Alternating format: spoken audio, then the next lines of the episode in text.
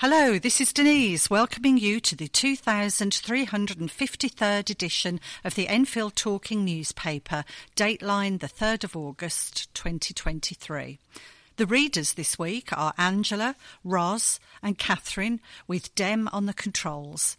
Editing, production, and distribution is by the team.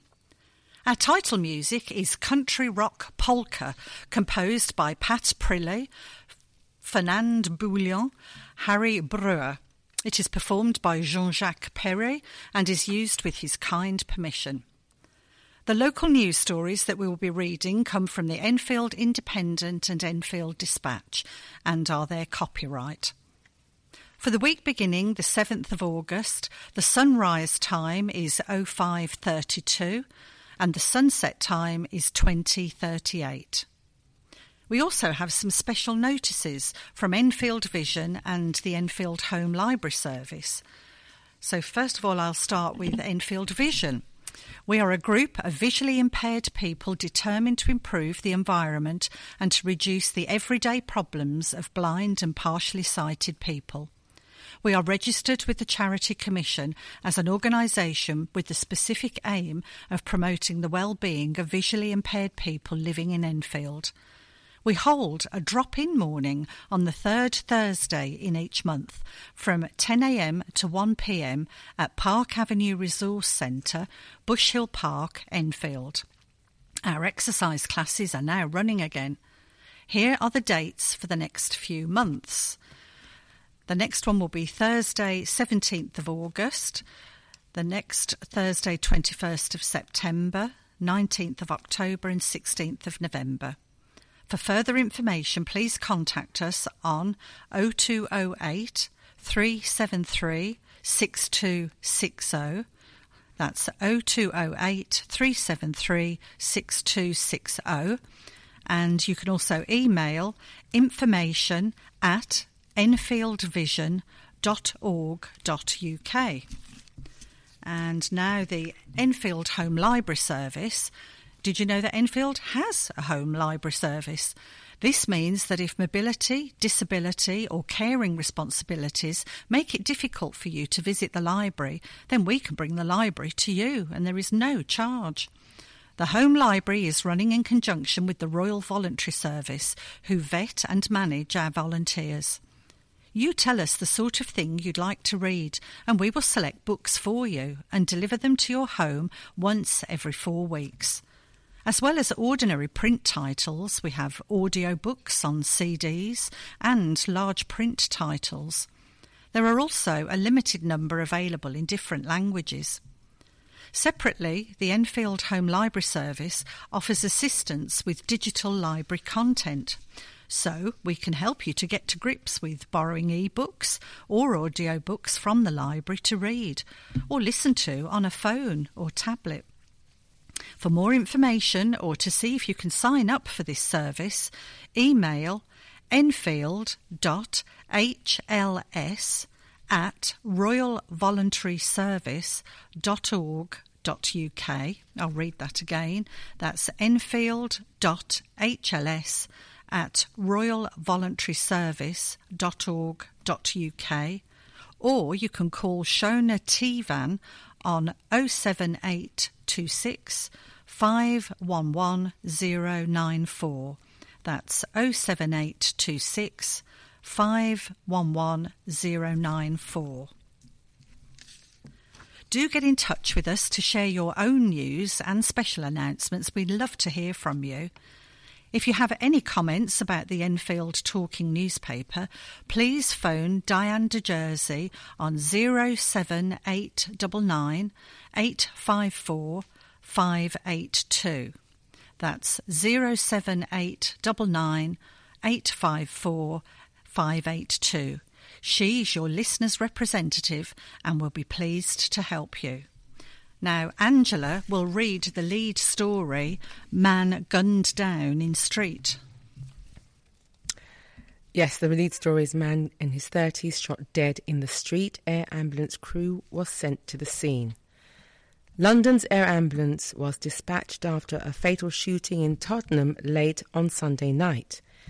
An ambulance service spokesperson confirmed that the medics were called to the shooting in White Hart Lane at the junction with Pretoria Road shortly before 11:30 p.m.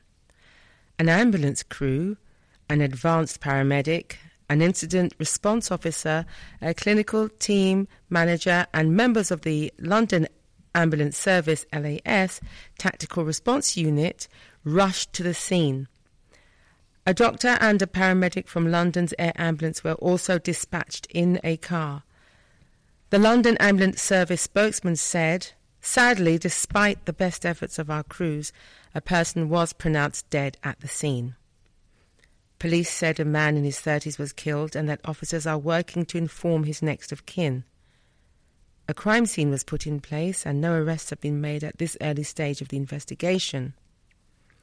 Detective Chief Superintendent Caroline Haynes, lead for policing in Haringey, said, This is a terrible and shocking incident that will understandably cause considerable concern in the community. We share that concern and will do everything we possibly can to support our colleagues as they investigate. Local people can expect to see police in the area over the coming days. My officers are here to listen to your concerns and also to listen to any information that you might have that can help us apprehend those responsible for this awful crime. I urge you to speak to them or to contact Crime Stoppers as quickly as possible. Anyone who has information that could help police should call 101, quoting reference CAD 7377 slash 30 July.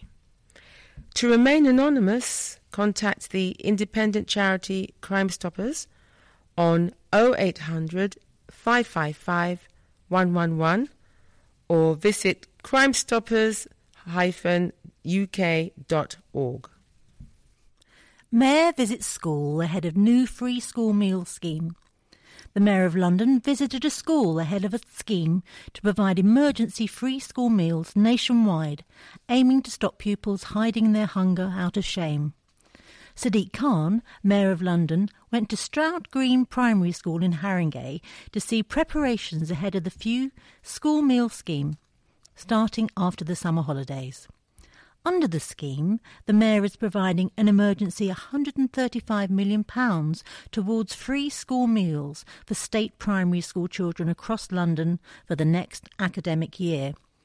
This comes as the UK couple, gra- grapples with the cost of living crisis, and the latest YouGov polling shows that a sixth of children aged 5 to 11 years are going without essentials, including food, electricity, and gas. Mr. Khan, who received free school meals as a child himself, said, It is truly shocking that so many families across the capital are struggling to feed themselves as they deal with the escalating cost of living crisis. It simply cannot be right that in a city as prosperous as ours, around one in six parents are going without essentials to get by. Naomi Duncan, chief executive of Chefs, Chefs in School, added, We've seen and heard firsthand of children hiding their hunger out of shame, of schools and having to find extra meals from teaching budgets. This scheme will make sure every primary school child in London gets a hot meal at lunchtime. City Hall said that 27, 27 I apologise, 270,000 children will benefit from one off funding, and families will save an average of £440 per year per child. More than a third of parents and guardians said they are financially struggling. And City Hall also said it has offered each London borough funding to deliver the school meals to pupils to years 3 to 6 in state funded schools from September onwards. Lucy Walker Collins, head of Stroud Green Primary School, said, It will make such a big difference to the children to receive these meals each day and be a huge support to their parents and guardians. Currently, children in years 3 to 6 only receive free meals if they live in households on universal credit and earning less than £7,400 annually. London boroughs are set to receive £2.65 per head extra in funding, which City Hall said was higher than the amount they receive from central government. And another one here about funding. This one's entitled Council Debt Among Highest in UK. Rising borrowing costs are putting Enfield Council under extreme financial pressure as new government figures show it has one of the highest total debts in the country. Data released by the Department for Levelling Up, Housing and Communities puts Enfield in the top 10 most indebted English councils. Three of those with greater debt, Woking, Thurrock, and Croydon, effectively declared bankruptcy via a Section 114 notice after piling up huge debt mountains they couldn't sustain. Most others in the top 10 are major cities such as Birmingham and Leeds, which have greater capacity to borrow. Bank of England interest raise, uh, rates rose to 5% in June and are forecast to hit 6.5% by the year's end. This follows 13 years when interest rates were below 1%, during which period many local authorities built up significant long term debt to finance capital spending, while annual grants from, for, from central government were slashed. Enfield Council's total debt is £1.12 billion, with debt repayments now representing more than 10% of its net revenue budget. However, it insists its finances are robust, with budgets managed shrewdly. Around £400 million of council borrowing has financed the Meridian Water housing project. But the Council's own budget report for 2023 to 24 warned this had exposed the authority to a number of financial risks, with money borrowed from the Public Works Loan Board to be paid back through land receipts. It means the project is sensitive to wider market forces, which impact sales values. Enfield's housing crisis, in which hundreds of homeless families have been holed up in hotels, has created an additional £20 million budget pressure this year that the council still needs to balance. A local government policy manager at the Chartered Institute of Public Finance and Accountancy, Joanne Pitt, told the dispatch recently we have seen a worrying increase in councils issuing Section 114 notices in England, or talk of them being issued. They should be a last resort, and while the reasons behind each case will be different, the reality for most is a failure to balance the budget, as witnessed in councils such as Croydon and Woking. A local authority can borrow money to finance capital projects, but it must be proportionate and in the public interest. The financial outlook for all councils is extremely difficult and requires clear vision, strong leadership, and a workable financial plan combined with effective management.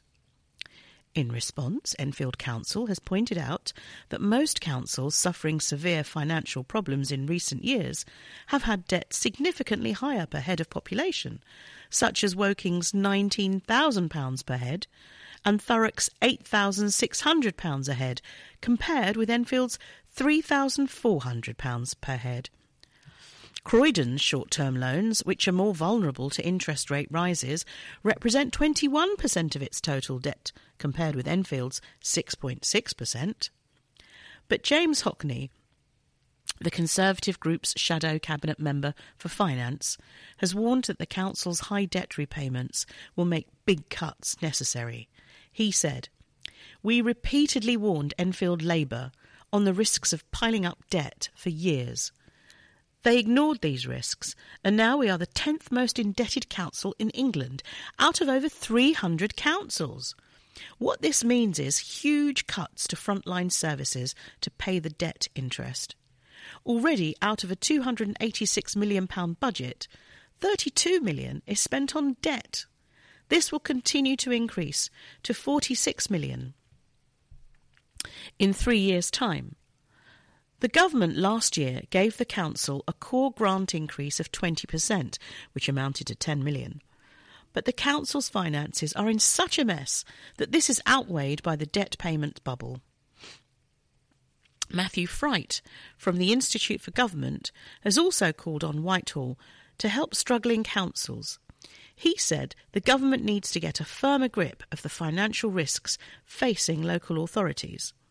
It should start by improving its monitoring and oversight of local authority financial health, as it promised in October 2020. A council spokesperson said, Enfield Council's budgets are in a solid position and we manage our finances shrewdly with a clear and public 10 year investment strategy. A recent LGA peer review found our budget was in a robust position and we have always managed to balance our budgets. The Council has borrowed to invest in the regeneration of our borough and hasn't engaged in risky, out of borough commercial activities like other councils. Instead, we locked in lower interest rates to build homes where Enfield needed them most. The spokesperson pointed out that central government funding for Enfield Council has been cut by 42% since 2010, equivalent to £81 million. They added, this, alongside the skyrocketing of inflation, record interest rates, and economic turmoil amidst a cost of living crisis, has created further budget challenges. Inflation alone increased revenue costs threefold in 12 months, meaning we had to make savings. Had the government carried out the local government funding reforms in 2020 and 21 as planned, we would be £32 million per year better off.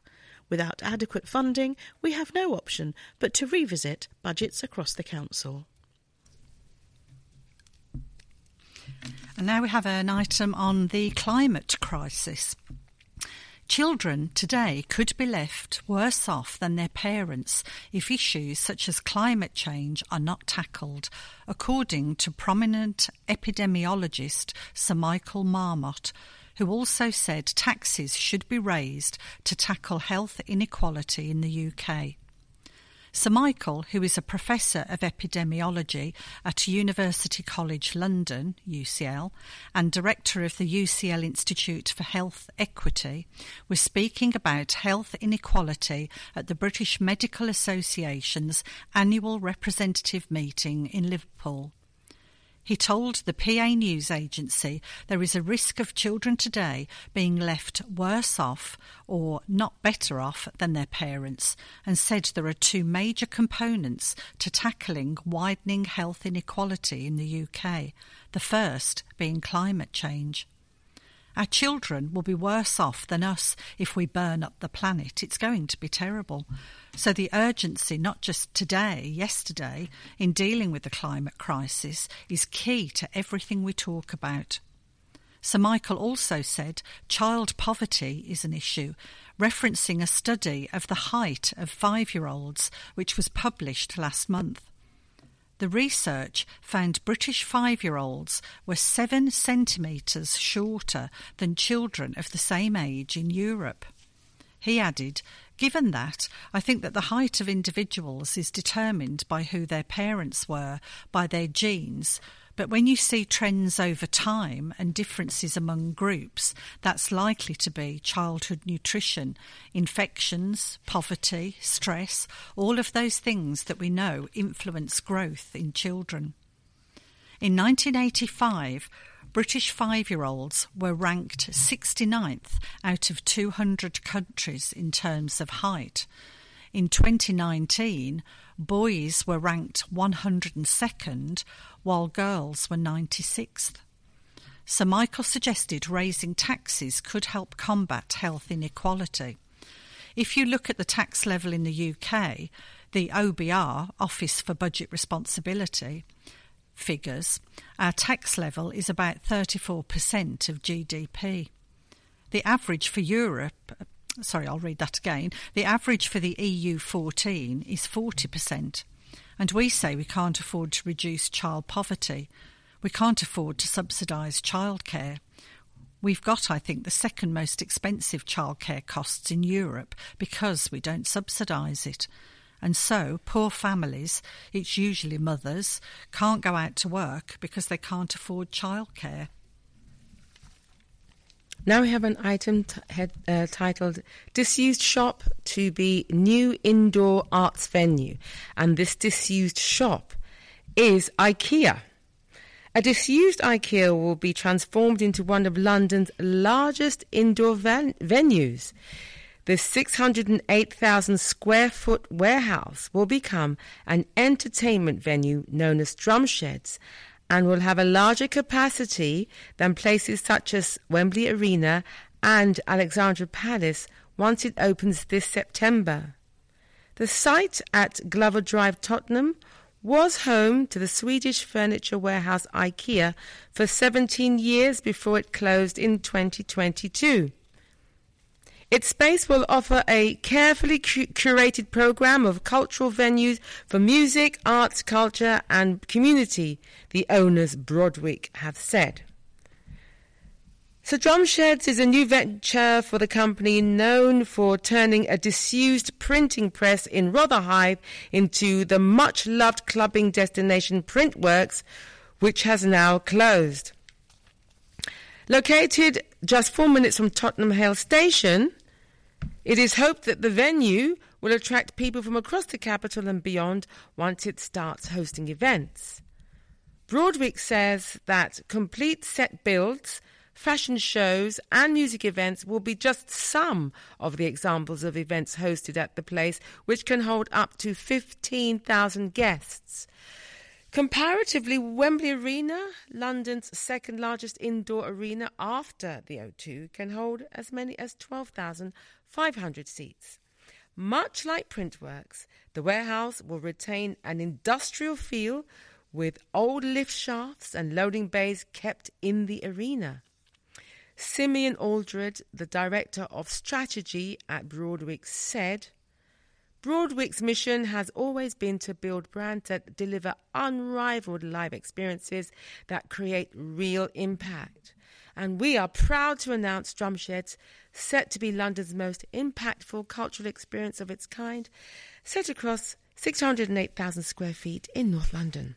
We want Drumsheds, like all the spaces we create, to be n- the new centre of cultural gravity that provides the basis for human connection a connection that will have people craving more now than ever for something new. And here's an article close to my heart that I spent many summers in this park opposite my childhood home. Broomfield House Memorial Plan. Enfield Council wants residents to share their ideas on how to memorialise a historic building repeatedly damaged by fire. The Civic Centre has launched a consultation on plans to improve Broomfield Park in Palmer's Green as it prepares to submit a bid for lottery funding in August. The park contains the ruins of the Grade II listed mansion Broomfield House, which was built during the 16th century but has been neglected since being damaged by a series of fires in 64, 1983, 1994, and in 2019. Although local groups, including charity Broomfield House Trust, had hoped to fully restore the building last year, the council revealed it was seeking demolition.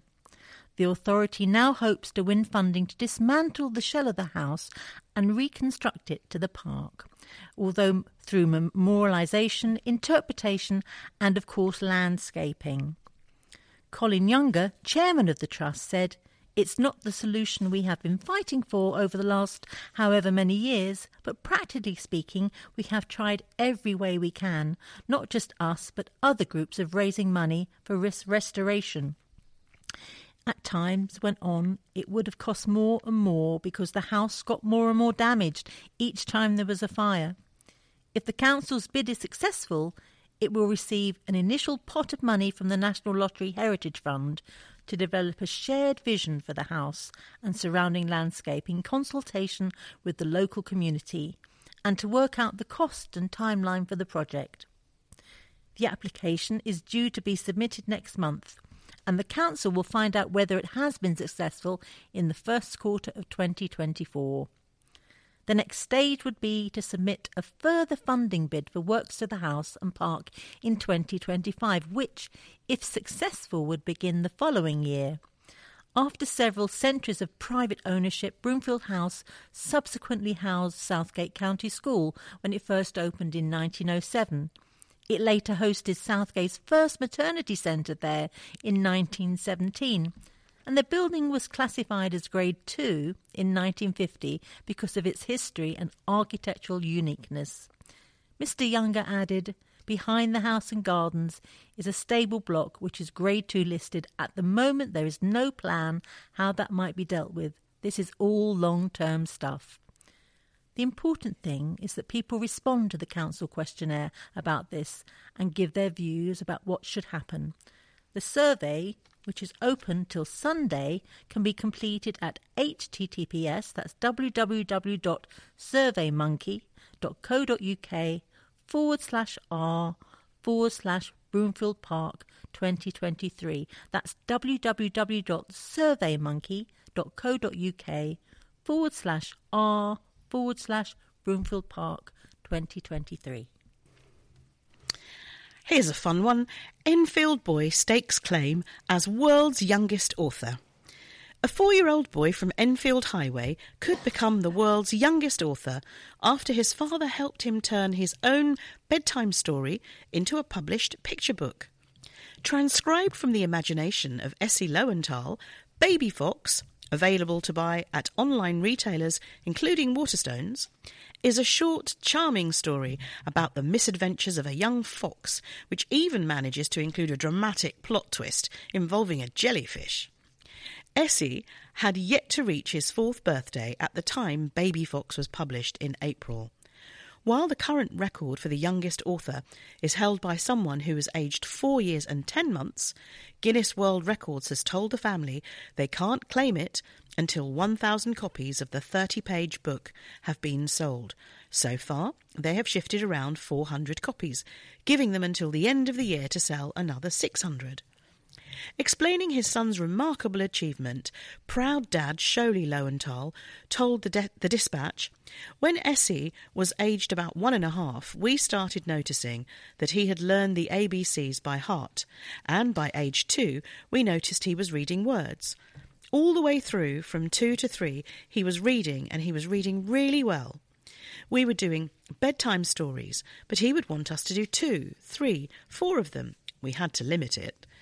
With his imagination growing, story obsessed Essie one day turned the tables on his parents by reading aloud his own imagined tales, based around a character he conjured called Baby Fox. Impressed, Sholi began recording them on his phone.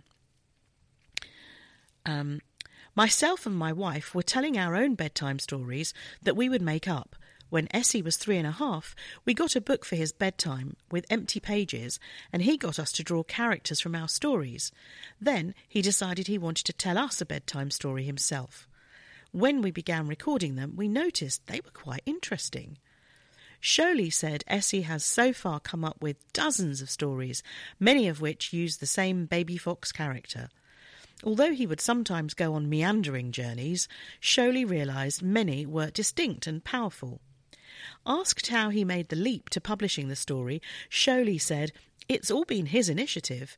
He would ask us when we were going to print the book. We were looking for publishers, and he was going through every word. He was familiar with different publishers like Penguin, but then he decided he wanted to publish it himself, and he said he wanted to call it British Isles Publishing.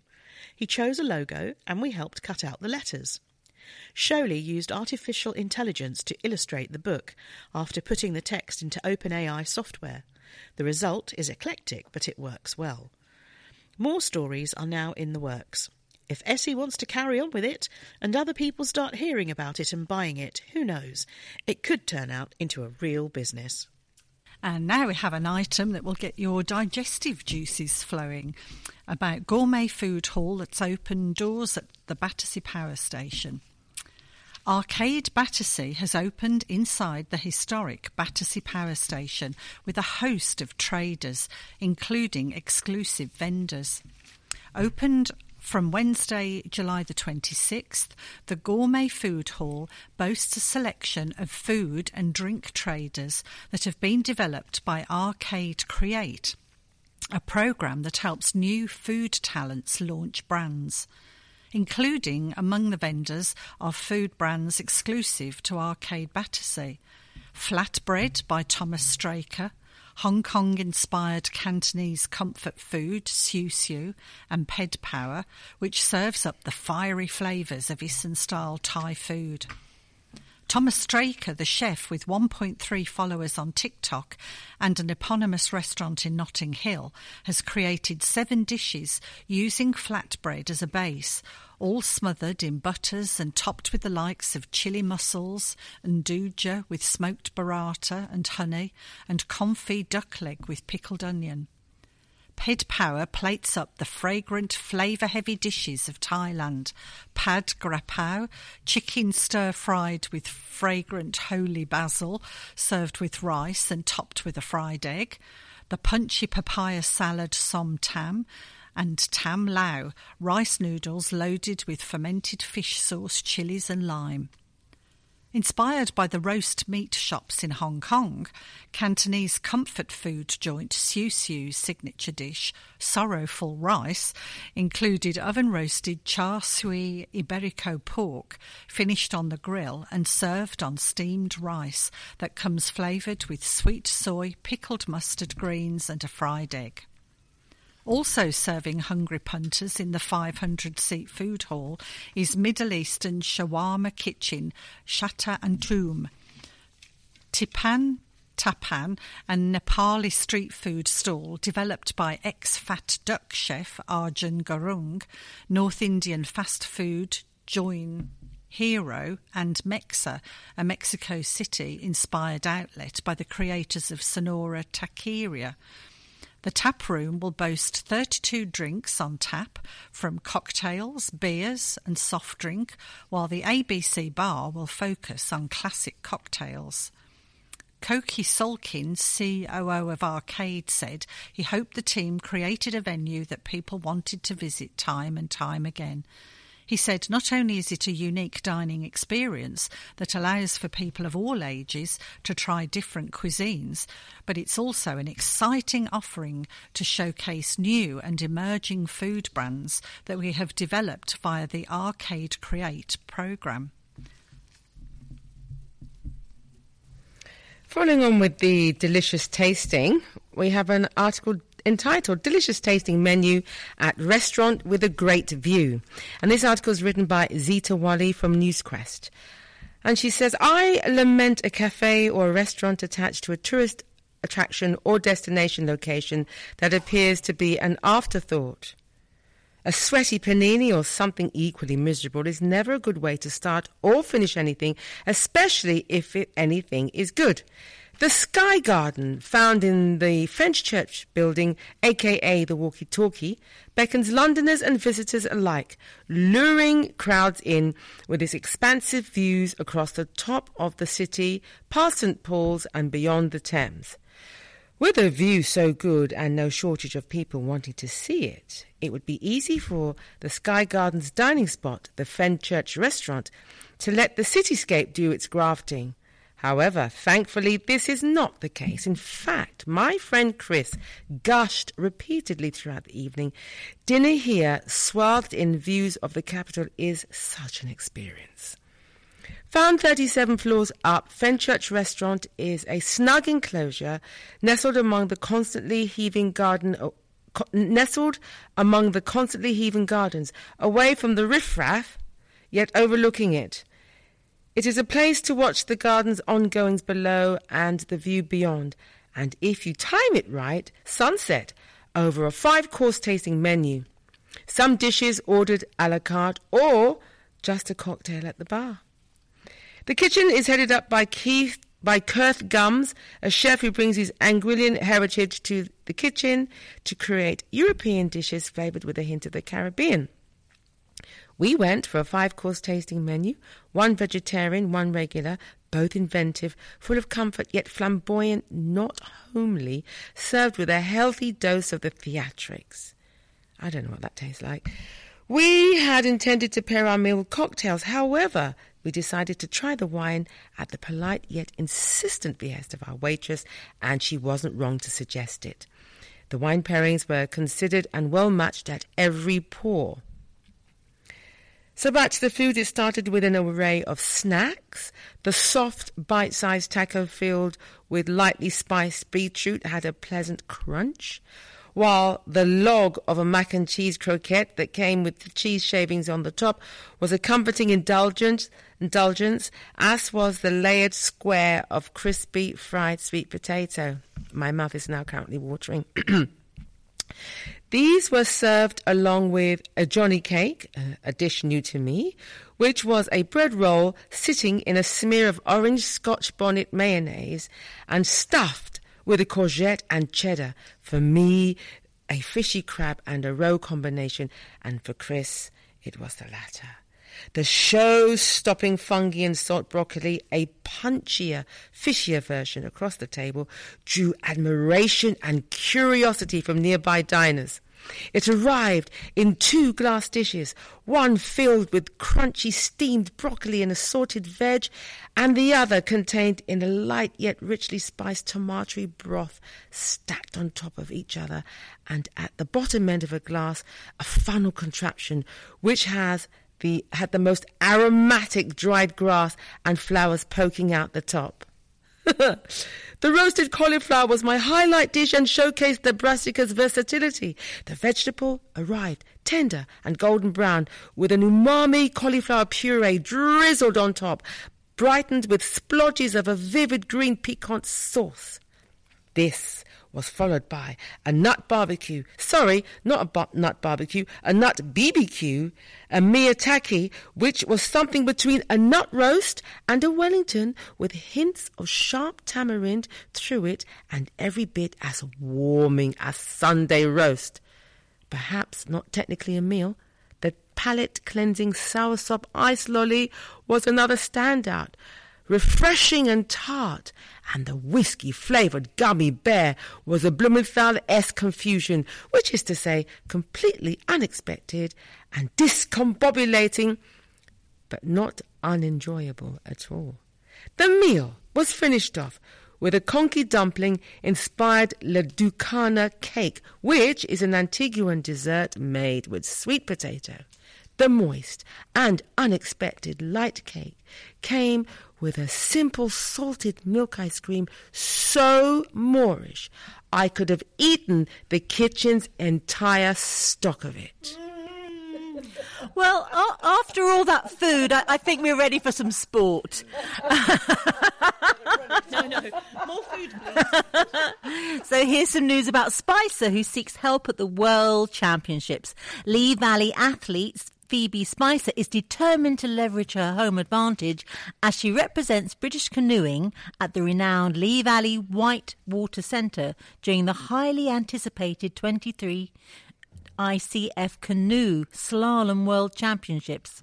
Having started her canoeing journey at Lee Valley in 2013, the 23 year old has remained committed to training at this venue ever since. The Hoddesdon based athlete discovered paddling through British Canoeing's Talent ID programme at the age of 13 and has since gone on to become a budding talent for British canoeing. Being my first senior world championships, it was an amazing achievement, and also being able to do it at my hometown at Lee Valley is definitely exciting, said Spicer. I think you definitely get a home advantage on your home course, but I'm mainly just excited to race there. Having family and friends around will be nice. Usually, you don't get that sort of a support abroad. And also, having a home crowd will help push us uh, athletes along as a team. Spicer, who is in her third year on the world class programme, delivered an outstanding performance at the Junior and Under 23 World Championships in Ivrea, Italy in 2018. After finishing fourth in both the under 23 CI team and junior KI team events, she finished the meeting with a solid ninth place in the junior world class. The Welwyn Garden City born athlete went on to praise the Lee Valley facility, adding the venue is probably one of the best in the world. You definitely get an advantage training here. We have some great gym facilities too, and offices here. It's just so very great to be here. If you would like to know more about activities at this world class venue, which played host to the canoe slalom events during London 2012, go look on www.better.org.uk forward slash leisure centre forward slash Lee Valley. Council slammed over single green flag park. Forty Hall remains the only green flag accredited park in Enfield, despite a council pledge to win more of the environmental awards. The council celebrated the award pres- presented to the well maintained parks and green spaces by charity Keep Britain Tidy saying it was a testament to the hard work and dedication of the team that cares for the green space so everyone can enjoy it.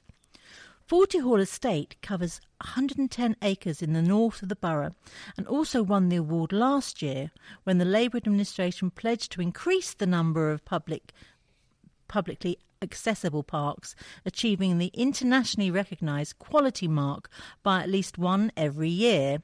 The pledge was made in the run up to the local election. But despite having announced the largest number of green spaces in London, covering more than 900 hectares in total, Enfield is one of only six borough councils to still have just one single green flag award for its parks, above only Barnet, Brent, and Bromley, which all have zero. Neighbouring Haringey Council, however, won 22 green flags, while top performer Hillingdon bagged 67 in the latest round of awards. Conservative group leader Alessandro Georgiou said Enfield's performance is not good enough. The irony about the situation is we have a council that claims to be one of the greenest in London, yet they are of the most useless, he said. They are being disingenuous, and with the green flag at Forty Hall, it is not new, it is a readoption. This is coming from the same council that wants to be green and build all over the green belt. They are just rank hypocrites. The council proposed releasing green belt sites for development in its draft local plan, which was first published in 2021. Earlier this year, officers revealed by authority hopes to raise £800 million by selling off green belt land. A council spokesman said Enfield Council is ambitious for all our parks and maintains and invests in them to a high standard. We are grateful to all council staff, volunteers, park friends groups, and visitors who help make them great places for our residents to enjoy. However, Applying for green flags is a lengthy process that w- requires council officer time and resource, so parks are prioritised, and this year Forty Hall has focused on because of our recognition as its value to the, all the local people. And now something about Arnos Grove Tube Station, step free tube station. Arnos Grove has been included on a list of 10 tube stations that will be prioritised for step free access access upgrades by Transport for London or TfL. The Piccadilly line stop was identified by TfL using an approach focused on benefits to customers, such as reducing journey times for those needing to use step free access and reflecting issues that impact the delivery of step free access, such as the feasibility of new lifts, sufficient space for work to be carried out, and the depth of each tube station. If Arnos Grove is made step free, it would become the third London Underground station in Enfield to be made fully accessible after Oakwood and Cockfosters further up the line. Subject to funding being identified and the outcome of feasibility studies, upgrade work could finish by 2026. And now for some football news. Enfield Town set for pre season finale. Enfield Town complete their pre-season campaign with a visit from Grays Athletic on Saturday. Gavin McPherson's men ran out 3-2 winners at Waltham Abbey last weekend before a midweek trip to Rayners Lane. And the boss was pleased by some aspects, telling the club website, Some of what I saw was very pleasing. On the other hand, some players didn't step up and take responsibility for certain things. You can't legislate for the goals, which were two of the worst I've seen in a long time, and that can't go on. But they were a week, if not two, ahead of us in terms of their pre season and a little bit sharper. There's still work to do to get the players round to our way of thinking. We're transitioning from a certain style of football into another, but we should hopefully see a progression going forward by the time we play Concord Rangers on August the 12th. Everyone needs to be singing from the same song sheet. Marcus Wiley opened the scoring inside a minute at Abbey after a Sam Young's shot was blocked. And Wiley made it 2 0 just past the half hour mark when Sammy Bersadi's clever dummy allowed Mickey Parcell to play the ball forward for him to pounce and score. Reese Forster denied Abbey a reply as the hosts also hit the woodwork before the deficit was halved by an own goal. Youngs headed home Joe Payne's long throw to restore the two goal cushion before half time, with Jake Cass also going close with an overhead kick. Abbey grabbed their second goal six minutes after the restart and had more possession as Town made several changes. But the visitors went close late on when a trialist shot straight at the keeper. Town have also discovered who they will face during the 2023 24 Phoenix Trophy. The club received an invitation to play in the UEFA approved European competition for non professional clubs of exceptional social, historical, and cultural distinctiveness and have been grouped with Copenhagen based BK Skjold, the current holders and Welsh side Llantwit Major.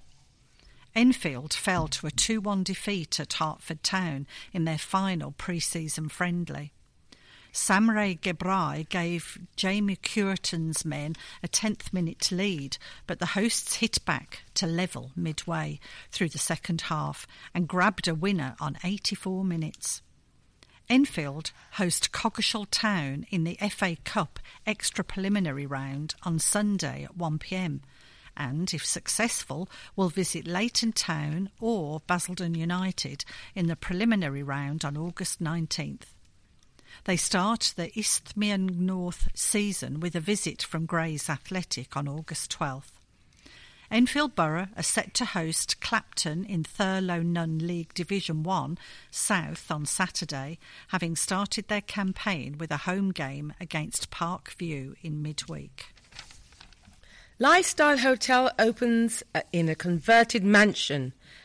Birch Community's second lifestyle hotel has opened in Croydon, just 30 minutes away from central London.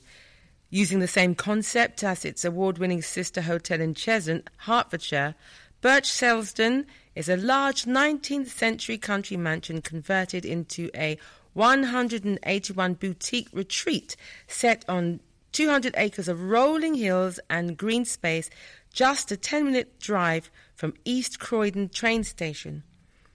The mansion's vast green space was in fact a golf course, but is now one of London's biggest rewilding projects, overseen by designer and environmentalist Sebastian Cox. The hotel's flagship restaurant, called Elodie, is also open and it is open to members and guests and the general public. Helmed by the award winning and Michelin starred chef Lee Westcott, Elodie takes its cues from Birch's vast rewilding project to serve up tasting menus, including vegetarian, vegan, and other dietary requirements on the menus, which are available on request. The menu is made of seasonal and foraged produce, as well as stuff grown from the hotel's expansive grounds. The restaurant's design also makes, uses, makes use of Birch's bucolic settings, drawing panoramic views of the grounds into the Victorian style dining room. In addition, Elodie Vervivian is an all day dining British brasserie, serving up seasonal dishes there, and there are three bars on site as well.